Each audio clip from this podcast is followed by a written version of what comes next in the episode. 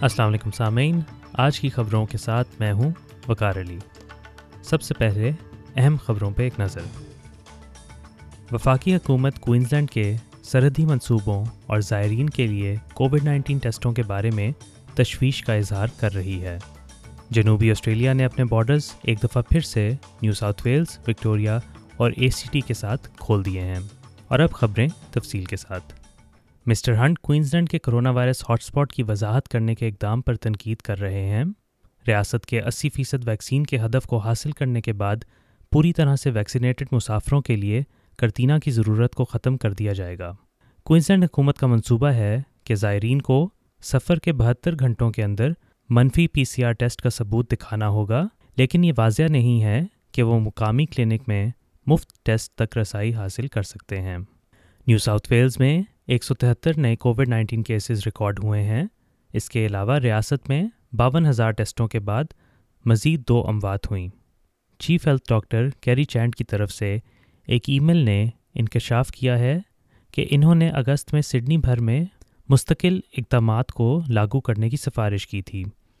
اس کے بجائے new South Wales کی حکومت نے لاک ڈاؤن کے بارے میں محکمہ صحت کے مشورے کے خلاف جا کر بارہ مقامی علاقوں میں سخت ترین لاک ڈاؤن قوانین نافذ کیے تھے نیو ساؤتھ ویلز کے پریمیئر ڈومنک پیروٹیٹ نے ریاست کی کووڈ نائنٹین پابندیوں کے بارے میں فیصلہ کرنے پر حکومت کے رد عمل کا دفاع کیا ہے We're not out of the woods yet. There will always be challenges. We have said from time to time we'll target those restrictions. That's in line with the national plan.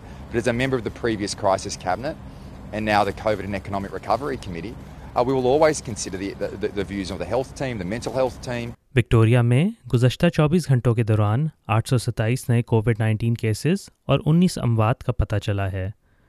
Reporting کی مدت کے دوران تقریباً پچاس ہزار test کیے گئے اور ریاست میں اس وقت تقریباً نو ہزار پانچ سو ایکٹیو کیسز ہیں۔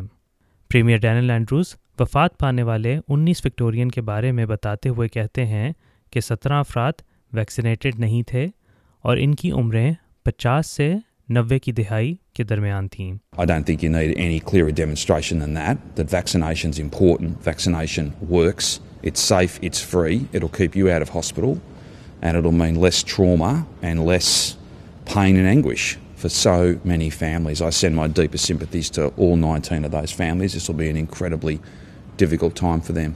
جنوبی آسٹریلیا نے اپنی سرحدیں نیو ساؤتھ ویلز وکٹوریا اور اے سی ٹی سے آنے والے ریاستی زائرین کے لیے کھول دی ہیں۔ منگل سے پروازیں دوبارہ شروع ہو گئیں اور تقریباً تیس ہزار مسافروں نے سرحد عبور کرنے کے لیے درخواستیں داخل کیں۔